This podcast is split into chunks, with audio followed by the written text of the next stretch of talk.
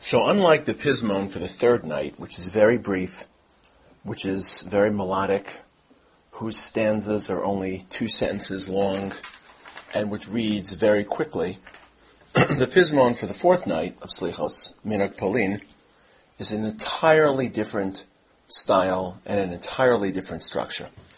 It was written by a well-known posek in the 11th century, a Sephardic posek, Rabbeinu Yitzchak ibn Giyat. Those who have uh, studied a sefer of his, a very well-known sefer, um, Meir Sharim, or Sefer Halachos Rabbeinu Yitzchak ibn Giyat, was quoted by many of the later Rishonim, the Ramban and, and his contemporaries, in halachic works. So this is a much earlier sefer. It's a Sephardic influence sefer, or Sephardic influence slicha, excuse me. Each stanza has four sentences instead of two sentences. But it's not just that the stanzas are longer, rendering them much less melodic by the time you get to the choral refrain, which in this case is Malki Velokai, my king and my God, Ki Elachet Palal, I'm davening to you. By the time you get to that final refrain, it doesn't necessarily rhyme with most of the stanzas. It's only the last of the four lines of the stanza that rhyme with that refrain. So the last line always ends with a kamatz. Et palal, mechulal, yehulal, mecholal, hagalal. But the rest of the stanza doesn't necessarily rhyme with et palal. So these are very, very long stanzas. It's always interesting as an Ashkenazi, davening an Ashkenazi slichos, to listen to the Chazan try to render this, to say it with the classic Ashkenazi tone for the slichos. The classic Ashkenazi tone is nine nine nine nine nine nine nine nine nine nine nine nine nine nine nine nine nine nine. So that's the classic tune for the Pismon, and it really fits very well with a two sentence stanza. It doesn't fit well at all with a four sentence stanza and you find Ashkenazic chazanim and Ashkenazi slichos sometimes fumbling through, sometimes losing the tune, not really matching tune to words, because it's really a, a classic Sephardi pismon that needs classic Sephardi tunes or classic Sephardi rhythms. So it's an interesting pismon, and also the words are very heavy. They're very, very unfamiliar. They're not classic words. Again, to contrast it to the pismon of the third night, these are classic words that we've seen and we will see and will repeat in all of the piyutim of Rosh Hashanah Yom Kippur. The words just roll off of our tongues, and even if we don't know what they mean, but we're going to say them a lot, and, and they ring with familiarity. The words and the imagery in this pismon are very, very unfamiliar, very, very non-conventional, but on the other hand, being that each stanza is four lines instead of two lines, so the imagery is developed much more um, detailed, uh, they're not general, they're not vague, but they're very specific. Uh, they're very lush in imagery. And if you know Tanakh, then each of these words and phrases evokes parallel imagery from their natural setting in Tanakh. So I'll just try to describe a few of them, but it's a very, very different pismon. If you're listening to this share, and then you'll recite this slich a few hours later, you can't help but notice that this phrase, or this pismon called the Ashmaras Haboker, the pismon of the fourth night, is very, very different. So, the Pismon is called Biashmaras Haboker. In the early stages of the morning, Krasicha Kel Mulal, I've called out to you my praiseworthy God, so it, it's a classic way to begin a Slicha. I'll just mention again the fact that ideally, Slichos should be said in the third Ashmaret, which is early in the morning, uh, where we're makil, so to speak, to recite it after chatzos, but it really should have been recited towards the end of the evening and the third ashmarat, the third shift of the three shifts of the evening, the celestial shifts. Rav Moshe Feinstein has a well-known tshuva in which he was matir b'shas chak to say two hours before chatzos. Rav Yosef strong, strongly disagreed, but you'll have a lot of these phrases be ashmares haboker because slichos were originally intended to be said at first thing in the morning, waking up an hour before davening, and then leading into davening. Anyway, um, if there's one interesting flavor of the pismon is that there are four or five references to Eov, and that would be a very strange, very strange referencing. Um, why would we be quoting Eov? Eov is something which is more naturally suited to Tisha B'Av. We think about the injustice of our world, the frustration of not having a perfect world, and that imperfect world having been launched by the destruction of the Beis Hamikdash.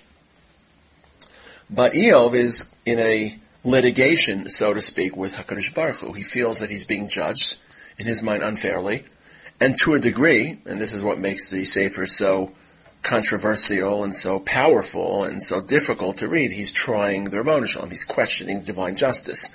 So there is a bilateral litigation taking place. There's a suit and a countersuit in Eov. Now, of course, we don't sue the Ribbono Shel Olam Chalil V'chas on Rosh Hashanah Kippur, but we certainly are being judged.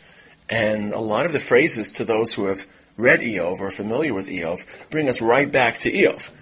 And even if you haven't read Eov, and I'll try to mention some of those phrases, this is clearly one of the slichos, one of the pismonim, which gets very, very nitty gritty about the day of judgment. It doesn't just speak about being judged in general, but it really gives the sense of a human being standing in front of that trial, in front of the heavenly court, having his merits and demerits, having his his, his uh, good deeds and bad deeds weighed carefully. Nowhere more than in the third stanza of this pismon. So in the third stanza, again, there are five stanzas. It reads as follows: Chai rochev al avkal, and again, you'll see how heavy and dense the the living one, Hakadosh Baruch Hu, who rides on light clouds.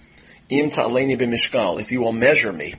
So we're referring to Hakadosh Baruch Hu as being light, as, as hovering on light clouds, and that rhymes with Hakadosh Baruch Hu weighing our deeds b'mishkal. So avkal is a light cloud, mishkal is a scale. And I'll just paraphrase now in English because just to read the Hebrew would, would be, be too long and I think disorienting. My righteousness should be as numerous as the grains of sand. Kechol yam yitkal. It should be as numerous as the grains of sand, and that's a reference to Eov. Eov, at some point in Parak Vav, mentions that his suffering and his pain is as numerous as sand. And of course, Eov is playing off of the fact that Hakadosh Baruch Hu promised Avram Avinu that his children will be as numerous as grains of sand. So here you have a third level image. Eov plays off of Hakadosh Baruch Hu's promise to Avram, and and this piyut or this pismon plays off of Eov. So we're hoping that our righteousness should be as numerous as grains of sand, and our evil deeds should be as light as a feather. Kinotza yekal. So these are words again that you don't often come into contact with when reading Slichos, but we're asking the light Hashem, so to speak, the weightless Hashem that hovers above the earth, while he's judging us in scales, that our righteous deeds should be as numerous as grains of sand, and our evil deeds should be as light as feathers, which would mean that if they're placed on opposing sides of the scale, then the side of the scale with the righteous deeds, which are heavy, which are sand, will dip will depress, and the other side of the scale of uh, wicked deeds will rise, and that would be a favorable judgment. So we're not just asking in general for a favorable decree, but we're really getting to the nitty gritty. We're, we're, we're, fixing, we're gaming the scales. That if the scale were to just dip in our favor, we'd be all right. And and keep in mind that the the mazal, the zodiac sign for Chodesh uh, Tishrei, is a, is a sign of scales. So it, it creates a mood. It creates obviously you're not going to you're not going to triumph on Rosh Hashanah by tipping the scales. You can't really tip the scales, but it puts in your mind this real sense of litigation, of judicial processing, in ways that maybe are more vivid and more compelling and more, not, not inspiring, at least compelling, and cre- convey that sense of fate and significance and gravitas, and this is a heavy moment. And then that stanza continues. And if the ways of my life are mi'ukal, and here the rhyme between kal light clouds, mishkal, the weights, yitkal will be weighed, yekal, my evil deeds will be as light as a feather, kal, and if the ways of my path have been perverted, yitkal, me'ukal, um, distorted, perverted, not straight. And here, listen to this phrase, vidini kishar niskal, and I deserve to be treated like a shar niskal. Shar niskal is a very, very detailed halachic scenario where a person owns an animal that gores a human being, that animal um, has to be put to death under certain circumstances. The owner may be deserving of death and can buy his way out through kofar, kofar. That's called shor haniskal, a shor that's stoned. So all of a sudden, and the author of this piyut, the author of this pismon, of course, had deep halachic knowledge. So he was referencing detailed halachos, in this case of Bava Kama, in the uh, excuse me, in the fourth and fifth parak, Shor HaNiskal, he's referencing very, very detailed halachic imagery that if the ways of my behavior have become perverted and I should be treated like a shar niskal, I should be stoned. So this is a way, poetically, of evoking very powerful, very compelling imagery. You deserve to be stoned. You're a shar niskal. So in that case, we ask HaKadosh Baruch Hu use a special pelas, use a special weight. And it's unclear what that special weight is, but it's obviously one that would lead to a more favorable verdict.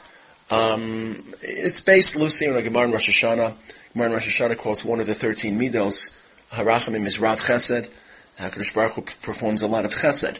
And according to one version of the Gemara in Rosh Hashanah, Mate Klape Chesed, HaKadosh Baruch Hu judges us favorably, even if our sins may uh, be e- equated to our, our mitzvahs, maybe even if our verdict would, under normal circumstances, objective circumstances, be unfavorable, Hashem takes certain measures, and it's a very, very theologically challenging question, because HaKadosh Baruch Hu doesn't take measures, he's absolutely honest, but HaKadosh Baruch Hu makes certain promises to the Jewish people that he will find favorable ways to judge them, favorable ways to consider their chatayim. This is something we say, by the way, every single time we recite the Yud Gil Midos, Ma'avir Rishon Rishon which loosely means that Kadosh Baruch Hu will pop the first Avera off of the stack under certain circumstances. It's a very famous machlokus between the Rambam and the Raavad, how Kadosh Baruch Hu pops those first Averas off the stack to lead to a more favorable verdict. But at least you should know when you say the slichos keel melech yoshev al kisei rachamim misnaheg b'chasidus mochel avanos amo ma'avir rishon rishon. You're quoting the Gemara in Rosh Hashanah, which is the Gemara's interpretation of that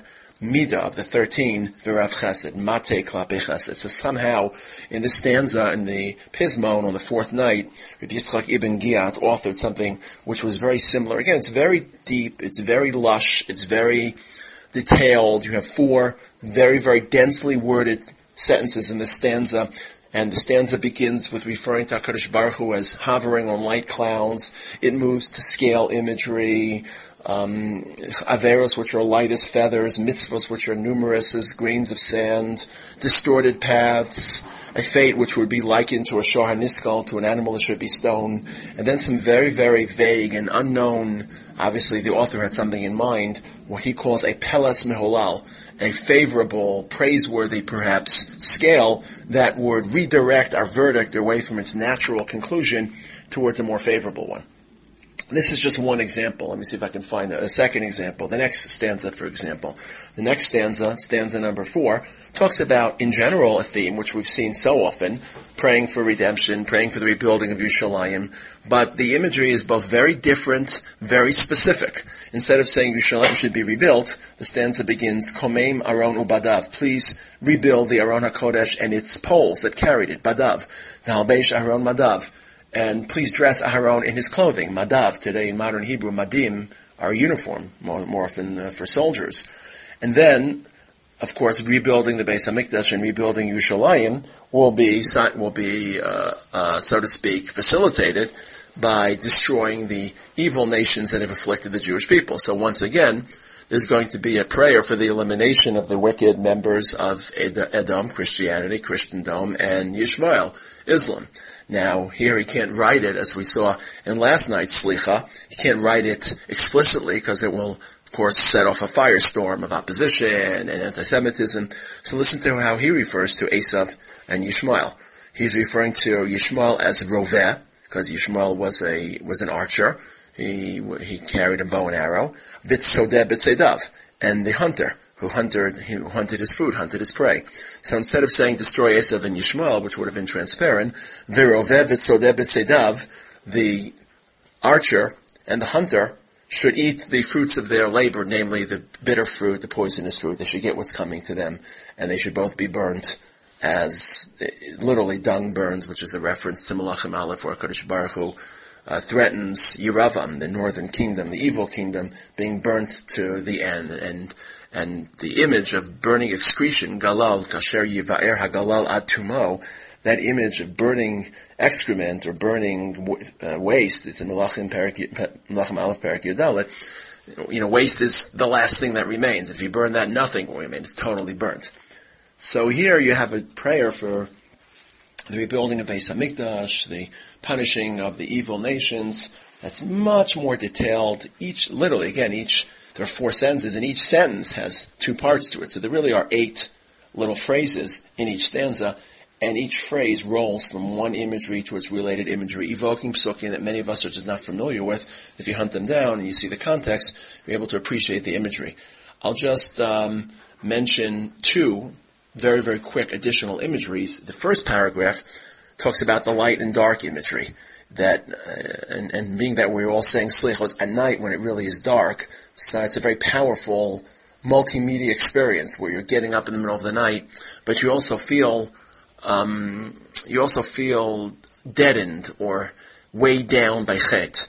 And one of the imageries associated with chet, the visual imageries, is to be ensconced in a world of darkness. If you look at Tehillim, Parak Lamed Ches, in particular, the 38th chapter, David HaMelech is describing his emotional state, recognizing his, his chet and his failure, and it's very dark, and his eyes have no light, and he's dizzy, and he can't see straight, and he's enshrouded in darkness. So one of the one of the poetic, um, emotional moments of Chet is going from light to dark, Mefed Liyara.